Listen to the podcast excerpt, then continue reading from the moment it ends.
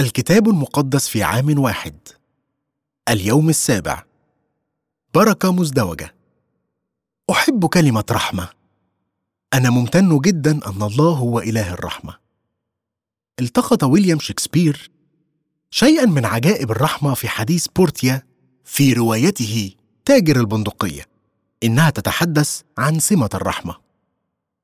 ليس من سمات الرحمة أن تكون شحيحة. إنها تتساقط مثل المطر اللطيف من السماء. على الأرض من تحت إنها بركة مضاعفة فهي تبارك من يعطي ومن يأخذ.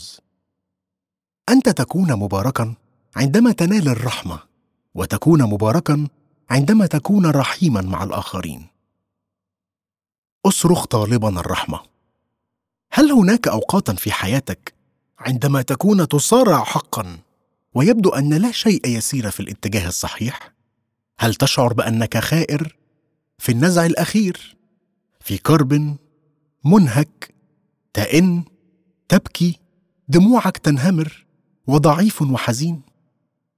أحيانا ربما تكون خطايانا نحن هي السبب وفي أحيان أخرى قد يكون هذا بسبب الحرمان خسارة مفاجئة.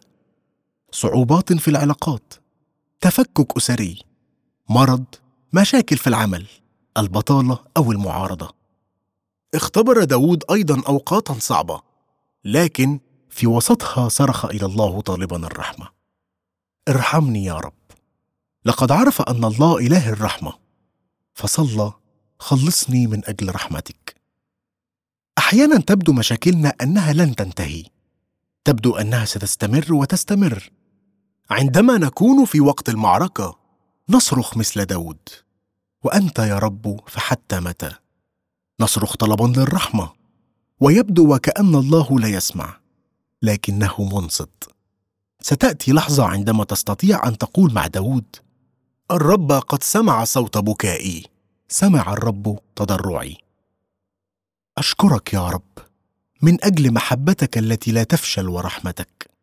أشكرك لأنك تسمع صراخي وتقبل صلواتي. كن رحيما معي يا رب. كن رحيما مع الآخرين. تقع الرحمة مع الآخرين في قلب تعاليم يسوع. أحبوا أعداءكم. باركوا لاعنيكم. أحسنوا إلى مبغضيكم.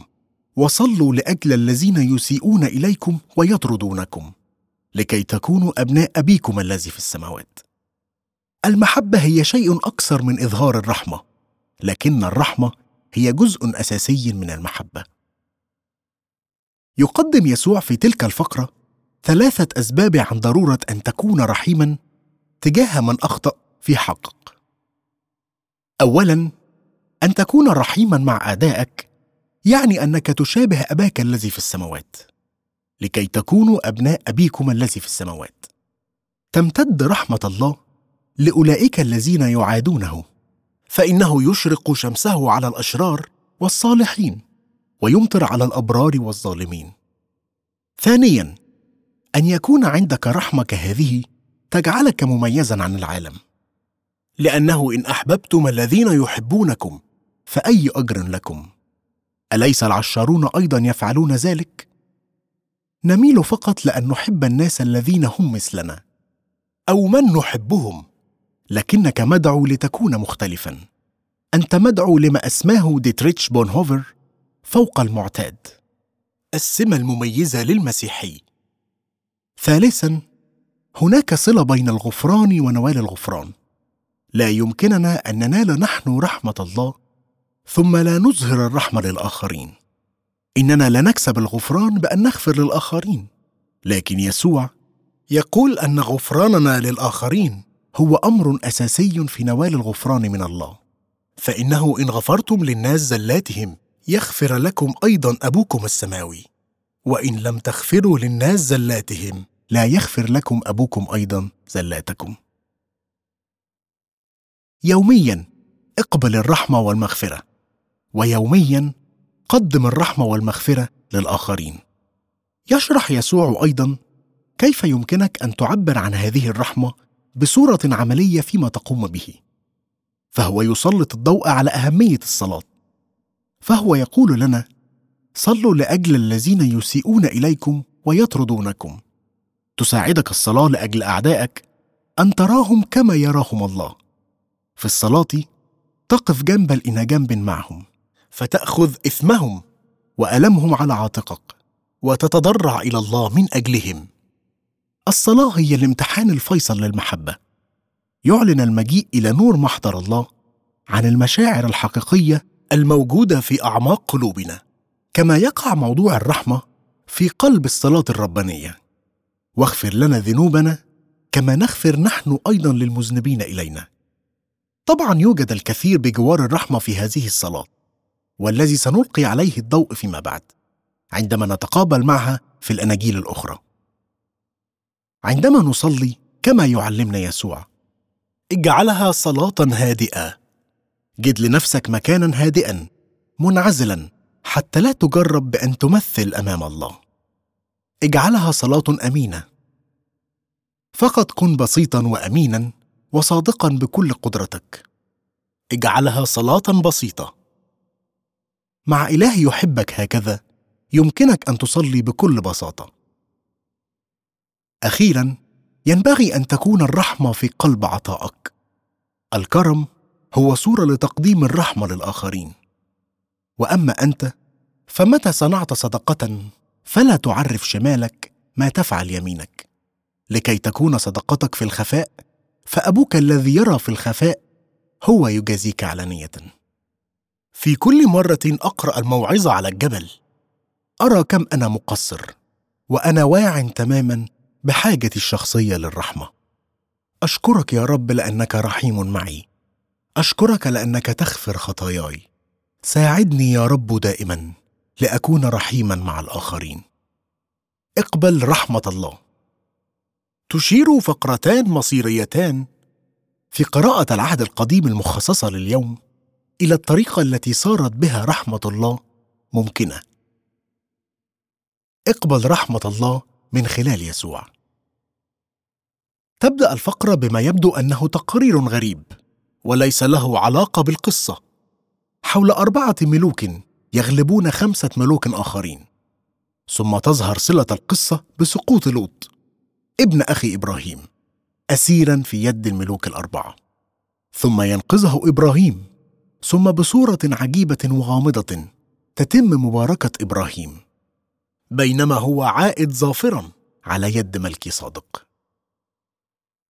وقد تم شرح هذا في عبرانيين الإصحاح السابع والذي يشرح أن كل هذا يشير مقدما إلى يسوع حيث يفوق كهنوت ملك صادق كل الكهنه الآخرين في العهد القديم الكهنوت اللاوي حيث نجد إبراهيم الذي كان الجد الأكبر للاوي الذي كان بالتالي في صلبه قد أعطى عشرا لملكي صادق.